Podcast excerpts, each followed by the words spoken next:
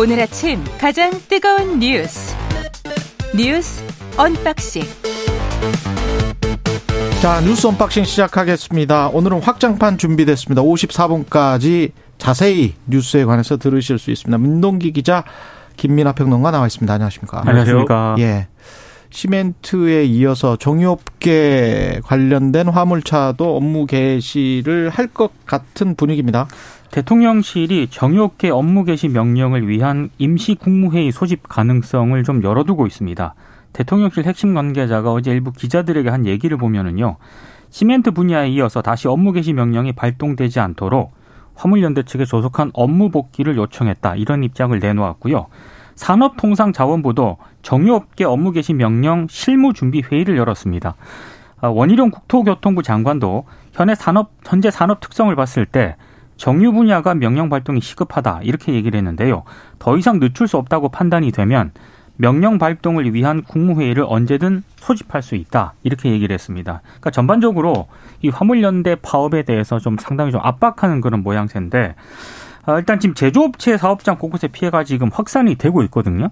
어, 근데 일단 정부에 대한 좀 태도에 대한 비판은 계속 제기가 되고 있습니다. 왜냐하면 이 문제를 어찌됐든 정부가 해결해야 될 그런 위치에 있는 거고요. 예. 그러면은 뭐 중재 협상을 통해서 이걸 좀 설득을 좀 해야 되는 그런 처지에 있는데 아, 지나치게 지금 대화는 외면한 채 강경한 태도만 일관을 하고 있기 때문에 사태를 더 꼬이게 만들고 있다 이런 지적이 나오고 있습니다. 지금 대화나 교섭은 이 전제되어 있는 것 자체가 없는 것 같고요. 지금 이제 업무 개시 명령을 뭐 여러 가지 뭐 법적 논란이나 이런 것들이 있습니다만은 그럼에도 불구하고 이 정유 분야 그리고 아마 여기에 대해서 업무 개시 명령 했는데도 상황이 종결되지 않으면 아마 철근 뭐 이런 쪽으로 철강 그렇죠. 이쪽으로 아마 갈 건데 이렇게 업무 개시 명령을 하면서 어, 이, 지금 운송거부, 그러니까 화물연대 파업을 접어, 접어야 된다. 이렇게 화물연대 지도부 얘기를 하는 거는 그것이 수용될 가능성이 제로라는 거를 정부도 알겠죠. 그렇기 때문에 화물연대 지도부가 뭐 업무 개시 명령이 너무 부담이 돼서 우리는 이쯤 하겠습니다. 이렇게 얘기하는 경우의 수는 없고 어떤 경우의 수가 이제 남은 것이냐면은 정부가 이렇게 강경 대응하고 이렇게 찍어 누를 때 노조가 버티는 경우 없습니다. 음. 무너지기 마련입니다. 예. 네. 주말 지나면 아마 어 일단 주말에는 좀 이 일을 이제 쉬는 경우가 많으니까 소강 상태이겠지만 예. 주말 지나면 이제 조합원들도 그렇고 그다음에 비조합원 중심으로 이 업무 개시 명령에 이제 응해야 된다. 응하 응하겠다. 이런 흐름이 더 많아질 것이다. 분열 내분이 일어날 것이다. 그렇죠. 음. 이제 예. 대통령실은 그렇게 보는 거고 음. 그렇게 될 경우에는 화물연대 지도부가 아무리 뭐 우리는 파업을 한다, 뭐 우리는 뭐 죽기 살기로 뭉쳤다 이렇게 얘기를 해도 파업을 지속할 수 있는 동력은 없어질 것이다. 이제 이렇게 보는 거죠. 그러면 그 다음에는 뭘 하느냐? 업무 개시 명령 내렸는데도 복귀 안 하는 그런 소수의 강경파 조합원 내지는 지도부가 있는 거 아닙니까? 그렇겠죠. 이 사람들에 대해서는 이제 법적 법적 조치를 하고 검거하는 거죠. 잡아가는 겁니다. 그래서 뭐 음. 뭐 법적인 조치를 취하고 이렇게 마무리하는 거기 때문에 아마 다음 주 중에는 다음 주 초에는 정리된다. 아마 대통령실이나 정부는 이렇게 보고 있는 걸 거예요. 그리고 제가 봐도 그럴 가능성이 상당히 높아 보이는데 문제는 그렇게 해서 이번 파업의 어떤 이런 상황은 어좀 그렇게 일방적으로 끝낼 수 있을지 모르겠는데 그런데 이 파업이 모두 전부가 아니지 않습니까? 윤석열 정권 5년의 노동정책의 정부가 이 파업에 달린 게 아니지 않습니까?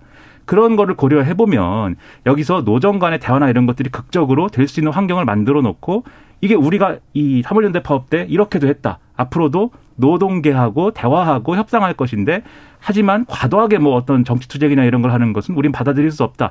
이런 얘기를 해 가면서 어떤 이 협상의 어떤 구조를 만들어야 이 정부의 노동 정책도 어, 가능하게 되는 거거든요. 음. 그런데 이렇게 지금 뭐 어제 정진석 비대위원장 같은 경우에는 체제 전복을 뭐 이 좌파 연합이 뭐 유도하고 있다, 대선 불복이다, 막 이렇게 얘기를 하는데 이렇게 해버리면 향후 5년간 그러면 민주노총에 대해서는 이런 식으로 해야 되는데 그렇게 해서 성공적인 노동 정책이 가능할 것이냐 상당히 의문입니다. 그러니까 진압은 성공할지라도 장기적으로 볼 때 노동계와 이렇게 그 척을 져서 네. 나중에 정말 타협을 해야 될 때 타협을 또 못하게 되면 어떻게 할 것이냐 그런 걱정도 든다 그런 말씀이시죠? 그렇습니다. 네. 이게 노동 정책이라는 게 지금 노동시장 이중 구조를 해소하는 것이 이 정부의 목표 중에 하나라고 계속 이제 강조를 음. 하는데 그 이중 구조 해소라는 게 당연히 이제 노동계와 대화하고 그다음에 합의하는 구조가 어, 전제되지 않으면 불가능한 것이지 않습니까? 예. 노동계 내부의 어떤 구조에서 일정 부분 양보해야 되는 것들이 분명히 있는데 그런데 이렇게 밀어붙이는 모습을 초장부터 이렇게 보여서 그게 불가능하게 되면 불가능하게 되면 안 되는 것이기 때문에 최소한의 어떤 어, 좀 이 협상과 대화와 교섭의 문을 열어놓는 이런 방식의 운영을 해야 된다. 그 말씀을 뭐 계속 드리고 있습니다. 사실 이 상징적인 장면이요. 네. 지금 고용노동부 장관이 한국노총 출신입니다. 그렇죠. 이정식 장관인데 예.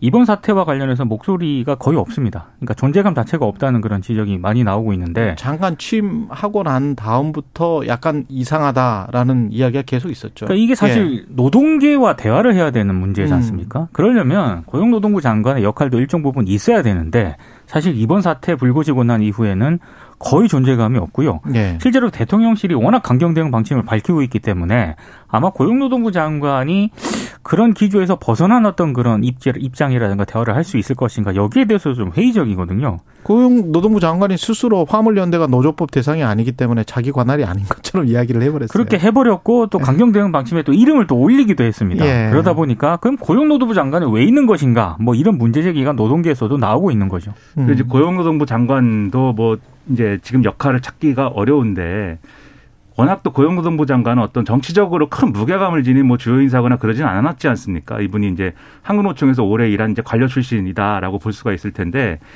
사실 이 화물연대 파업을 하고 뭐 이걸 어떻게 처리하느냐는 전통적으로 국토교통부가 주무부처처럼 이제 많이 앞에 나서 왔거든요. 그렇죠. 그런 점에서 이번에 원희룡 장관도 막 전면에 나서 가지고 지금 뭐 이 노동계 전반에 대해서 이렇게 비난의 화살을 막 퍼붓고 민주노총한테 민폐 노총이라고 하고 포스코지에 포스코 노조가 이제 민주노총 탈퇴한다 그러니까는 축하한다고 막 글 쓰고 뭐 이렇게 하는데 근데 또 상황을 잘 보면은 원희룡 장관이 이 상황을 주도하는 거냐 그것도 아니에요 사실 그렇죠. 왜냐하면 지금 이 국토부가 중심이 돼서 이 문제를 처리하고 있다기보다는 정부가 이 화물연대 파업을 사회 재난으로 규정을 해서 중대본을 꾸려 중대본 체제로 갔지 않습니까? 음. 이렇게 된 이렇게 되면은 이제 중대본은 이제 뭐 익히 아시겠지만 국무총리가 책임을 지는 구조고 그런데 국무총리가 뭐 모든 걸 다 하지 않으니까 차장이 책임을 져야 되는데 차장이 회의를 주재하고 하는데 이 1차장, 2차장이 장관이에요. 2차장이 그 행안부 장관이고 결국 이 사안에 대해서는 이상민 행안부 장관이 앞에서 얘기를 합니다 막. 그러니까 그러면서 이제 사회적 재난이다. 이태원 참사 같은 사회적 재난이라고 이야기를 하니까 그렇죠. 그렇죠. 조금 좀 어이가 없는 거죠. 그러니까 이태원 참사 같은 경우는 제대로 대비를 못했으면서 이 파업과 관련해서 또 사실은 제가 지난번에 오프닝에서도 말씀드렸습니다만은 백악관이 직접 가입 저 개입을 해서 몇 개월 동안 잠정 합의안을 만들어냈거든요. 네. 미국의 철도 노조와. 근데 그 잠정 합의안에 관해서도 유급 병가를 며칠 더 확대를 해야 된다고 그것 때문에 지금 12월 9일에 파업을 하겠다는 거예요. 근데 몇 개월 동안 협상을 직접 나섰던 백악관과 5, 6월에 이 일이 있고 나서 이게 무마된 다음에 5개월 동안 노동계 주장으로는 뭐 별다른 만남도 없고 아무것도 안 했던 정부가 갑자기 이제 파업한다고 하니 이렇게 이제 강경하게 나오는 것과는 그 절차나 과정 같은 게 우리가 좀 민주주의에 되게 서툰 것 같습니다. 그러니까 파업을 예. 하고 뭐 강경 대응을 할 때는 강경 대응을 해야 되지만 그렇죠. 최소한 예. 대화 채널은 있어야 되는 거 아니겠습니까? 그러니까요. 예. 그게 없는 것 같아요. 그리고 이제 이상민 장관의 이렇게 좀 전면에 나서고 한 것이 좀 상징적으로 보인 게 결국 이제 행안부 장관의 정체성뿐만으로 우리가 보는 게 아니고 대통령의 이제 최측근이다 이렇게 우리가 해석을 하는 측면이 분명히 있는 거지 않습니까? 예. 그러니까 이 문제와 관련돼서는 대통령실이 확실하게 이제 쥐고 가는 것이고 대통령실의 생각은 화물연대하고의 대결 구도 더 크게 말하면 민주노총과의 대결 구도에서 절대로 밀리지 않고 오히려 이번에 뜨거운 맛을 한번 보여주겠다. 이 그림에 더불어서 그렇게 하면 지금 보수적인 유권자 측 내에서는 상당히 호응이 있을 것이다까지 보는 거 아니냐. 이제 평론가들은 이런 해석도 막 지금 하는 거예요. 왜냐하면 정치적으로 조금 추측을 그렇죠. 하자면 그렇죠. 네. 왜냐하면 이건 뭐 정치적 해석입니다만은 지금 이제 윤석열 대통령의 여론조사상 지지율이나 이런 것들을 보면은 보수적인 유권자층 전반에서도 다 지금 지지할 수 있는 지지하는 그런 구도는 또 아닌 거지 않습니까?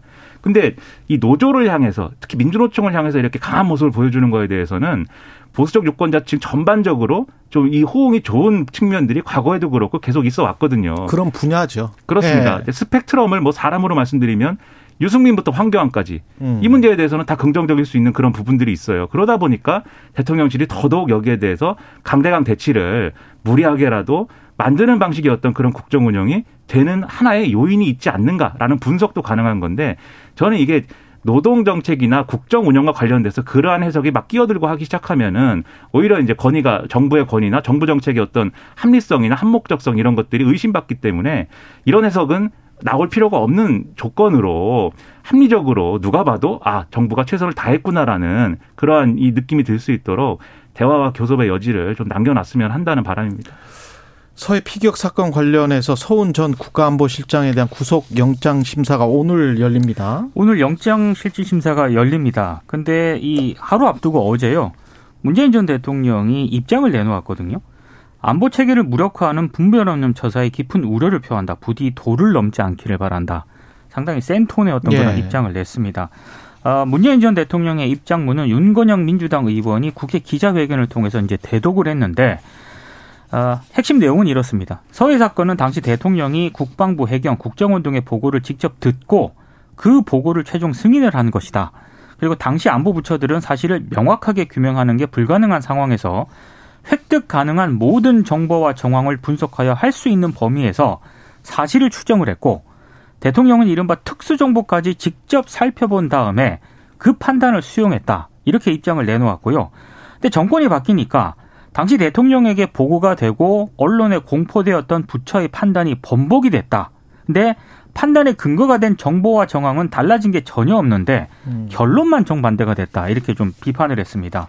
그러면서 문재인 전 대통령이 이처럼 안보 사안을 정쟁의 대상으로 삼고 오랜 세월 국가 안보에 헌신해온 공직자들의 자부심을 짓밟으면서 안보 체계를 무력화하는 분별 없는 처사에 깊은 우려를 표한다라고 입장을 이제 내놓았는데요. 아무래도 이제 어제 기자들도 그왜 지금 입장문을 냈느냐 이렇게 윤건영 의원에게 물었는데 국정감사와 지난한 과정을 통해 어, 윤석열 검찰의 무리한 정치보복 수사에 대해서 많은 사실이 드러났음에도 불구하고 계속 전임 정부에 대한 정치보복성 수사를 자행한 데 대한 생각이라고 보인다 이렇게 답을 했는데 음. 아무래도 서훈 전 실장에 대한 어떤 그런 영장 실질 심사를 앞두고 좀 강하게 의견을 피력할 그런 좀 판단을 한 게 아닌가 싶습니다. 그러니까 이게 지금 검찰 수사의 과정 그리고 지금 언론에 보도되는 내용 이런 것들을 보면 검찰 수사의 큰 그림은 결국 이제 서훈 당시 안보실장이 이 상황을 주도했고 최종적으로 결정한 것이다라고 지금 보는 거예요. 그래서 이 사건의 최종점은 서훈 국가안보실장이다라는 거고 문재인 전 대통령에 대해서는 따로 수사하거나 할 계획이 지금 없다라고 언론 보도가 되고 있거든요. 그러니까는 서훈 전 실장이 구속이 되면 아마 그 선에서 아마 뭐 어, 기소되고 뭐 하는 상황으로 이제 가겠죠. 근데 이 문제에 대해서 전직 대통령 문재인 대통령 전 대통령 입장에서는 그 당시에 청와대 어쨌든 모든 결정을 어 그 결정권을 가지고 결정을 한 것은 본인이기 때문에 그냥 뭐 이렇게 지금 그 당시 핵심 참모가 이렇게 구속되고 여러 가지로 이제 고초를 겪게 그렇죠. 생겼는데 아마 가만히 있을 수는 없겠다라고 생각을 했던 것 같아요. 그래서 이제 이렇게 입장도 내고 했을 것인데, 근데 저는 뭐 인간적으로 생각을 할 때는 당연히 이제 뭐 이렇게 할 수 있다고 봅니다. 근데 정치적으로 그리고 여러 가지 사회 조건이나 이런 것들을 고려했을 때 이 사건이 굉장히 정치적으로 이제 여러 가지 논란과 이런 것들이 휩싸여 있는 상황인데 전직 대통령이 지금 이 좀 구속영장 청구하고 이것이 이제 구속이 되느냐 마느냐 그리고 나아가서는 기소가 되느냐 마느냐 재판이 어떻게 될 것이냐 이런 쟁점들이 여러 가지가 남은 상황에서 이렇게 입장 표명하는 것이 긍정적인 영향을 미친다라고 보기는 좀 어렵다라는 생각이에요. 그래서 할 말이 아마도 많겠지만 문재인 전 대통령이 할 말이 굉장히 많겠지만 잊혀지고 싶다라고 말한 바도 있고 그리고 전직 대통령이 어쨌든 우리나라 정치 문화에서는 적극적으로 막 이렇게 정치 현안에 대해서 특히 이전 정부에서 했었던 일들에 대해서 너무 적극적으로 이제 특히 법적인 사안에 대해서 의견 표명하는 것이 엉뚱한 방향으로 불똥이 튀는 경우가 많거든요. 그러니까 이런 입장 표명에 대해서는 좀 더 신중할 필요가 있지 않나라는 저는 생각을 갖고 있습니다. 헛갈리네요. 잘 모르겠어요. 직권남용 권리행사 방해 혐의죠. 예, 지금 저 서훈 실장한테 맞습니다. 예. 청구한 구속영장이 그 전에 우리가 윤석열 대통령이 통치권이라는 그 단어를 썼거든요. 근데 제가 지금 그 생각을 하고 있었어요. 통치권의 범위와 우리가 이제 또 배임이라는 것, 이 비슷한 게 이제 그 경영에서는 배임 아니겠습니까? 그 직권 남용도 비슷한 의미죠. 근데 그게 또 거꾸로 보면 경영상의 판단 또는 이거를 국정에 에, 대입을 하면 국정 운영의 판단이에요. 그러면 이제 이걸 혐의로 잡아서 구속영장을 청구해서 하는 것, 그러면 윤석열 대통령의 지금 통직 통치권이라고 본인이 주장하는 것에 직권남용 권리행사 방해를 다음 정권도 또 하나 하게 되나? 만약에 정권이 바뀌면 이거는 좀 악순환인 것 같아요. 그렇죠. 그런 우려가 실제로 있습니다. 예. 이제 어제 이제 한겨레 신문에 실린 칼럼을 보면은 음. 과연 5년 후에 직권남용 혐의로부터 자유로울 수 있는 공직자가 얼마나 되겠느냐라는 그러니까. 취지의 그런 칼럼도 실리고 뭐 이랬는데 그러니까는 모든 통치행위에 대해서 그것을 다 어떤 직권남용이라든지 어떤 뭐 직무유기라든지 또는 뭐 이런 어떤 잣대를 들이대 가지고 이제 판단하는 것 자체가 문제가 있다라는 주장과 이런 것들에 대해서는 충분히 저는 동의해요. 그리고 그런 것들이 이 통, 대통령이 통치하는 영역을 넘어서 정부의 어떤 행위나 이런 것들을 상당 부분 제한할 수 있기 때문에 그런 게 이제 문제가 되고 특히 예를 들면은 그 직권남용이라든지 이런 것들이 정말 어떤 부당한 목적을 위해서 이루어졌다라고 하면은 그건 당연히 법으로 다뤄야 되겠지만 음. 지금 이 사안 같은 경우에는 굉장히 제한된 어떤 정보 속에서 그리고 제한된 형태의 어떤 어, 그러한 상황 속에서 어떤 판단을 내려서 거기에 대한 근거로서 뭘 해야 되는 그런 상황이었던 거 아니겠습니까? 그렇죠. 네. 그래서 이제 이좀 어, 북한군, 북한군에 의해서 억울하게 이제 돌아가신 분이 어쨌든 자진 월북을 했다라고 발표한 것에 대한 지금 판단을 지금 하고 있는 건데 결론적으로는. 그러니까 우리 국민 한 명이 어떻게 실적으로 했는지 어떻게 했는, 됐는지는 모르겠습니다만 그렇게 안타까운 일을 당한, 당한 것을 제대로 대비하지 못했다라는 책임을 지금 또는 그거를 어떤 음 어떤 사실로 확정을 해서 발표를 했다. 그렇죠. 그 과정에서 이런 이런 일이 있었다라고 하는 것과 그러면 158명이 지금 이렇게 됐는데 이 상황에 대해서 그럼 직권 남용이나 직무유기나 한 사람들을 법적으로 다 따지면 그럼 어떻게 되는 거죠, 이게? 복잡해지는 거죠. 예. 그래서 정말 복잡해질 것 같은데. 그래서 이제 그 네. 제한된 정보 속에서 이루어진 일에 대해서 판단한 것이 적절했느냐. 음. 요 문제에 대해서 판단할 필요가 있고 그 다음에 그 판단 이후에 일어난 일들, 그 판단 이후에 혹시라도 나중에라도 이제 이게 좀 무리가 있는 판단이었다라는 거를 포함해 가지고 뭐 부적절한 어떤 뭐 은폐나 축소 기도가 있었던 거 아니냐. 검찰 수사가 이렇게 보는 거거든요, 지금. 근데 예, 그렇죠. 전자에 있어서 이제 부적절한 판단이었다라는 근거가 증명이 되려면 이게 예를 들면 국민의힘이나 지금 보수 정권이 주장하는 것처럼 이렇게 자진 월북이다라고 정부가 주장한 것이 음. 과연 정부가 어, 어떤 이득을 얻기 위해서 그랬느냐라는 걸 설명을 해야 됩니다. 그런데 그렇죠. 예를 들면 그것이 설명이 잘 안 되다 보니까 이 어떤 대북 굴종적인 어떤 정책을 펴다 보니까 음. 즉 북한하고 무슨 대화를 하기 위해서 이 공무원분의 자진월북이다라고 규정을 하고 이것에 대해서 미온적으로 대처한 거 아니냐 음. 이렇게 정치적으로 막 주장을 했지만 그게 잘 이해는 안 돼요 저는 왜냐하면 이분이 자진월북이면은 북한하고 대화가 되고 어, 자진월북이든 뭐든 우리 국민을 거기서 총으로 쏜 건 사실인 건데 그럼, 확인이 네. 된 것인데 자진월북이면은 그게 대화가 잘 되고 자진월북이 아니면은 뭐 대화가 안 되고 그러는 건 아니지 않습니까? 총을 쏜 순간 북한하고 이 문제에 대해서 당연히 이 문제에 대해서 무슨 타협을 할 여지는 없는 거죠. 이거는 그런 것인데 뭐 검찰 수사를 지켜봐야 되겠습니다만은 여기서부터는 제가 좀 의문을 가지고 있는데 그렇기 때문에 문재인 전 대통령이 이런 주장을 하는 것도 이런 생각을 갖는 것도 저는 이제 이해가 된다는 거예요. 예. 다만 이제 이런 것들이 입장문의 형식으로 이렇게 막 나오고 했을 때 또 음. 다른 불필요한 논란이 있지 않겠느냐라는 점에서는 그게 이제 걱정이 된다는 겁니다. 예. 뉴스 언박싱 날씨 듣고 다시 돌아오겠습니다. 여러분은 지금 KBS 1라디오 최경영의 최강 시사와 함께하고 계십니다. 네, 국회를 찾은 이태원 유가족들이 이상민 장관 파면을 지금 요구를 했는데 어제 잠시 그 목소리 들어보고 이야기 진행하겠습니다. 우리 민석이가 세상 떠난 그날 저도 죽었어요. 살아 숨쉬고 걸어 다니고 반복되는 일상을 하고 있다고 살아있는 거 아니고요. 맨 아래부터 임재, 김광호, 윤희근, 오세훈, 이상민, 한덕수에 이르기까지 성역 없는 수사를 하고 네, 고 최민석 씨의 어머니 그리고 고 이지한 씨의 어머니 목소리였고요. 유족들이 이제 직접 이상민 장관 파면을 요구를 했습니다. 국회에서. 네. 예. 국회 국정조사 특별위원회가 구성이 됐잖아요. 그래서 어제 이제 그 희생자 유가족 협의회 준비 모임과 간담회를 가졌거든요.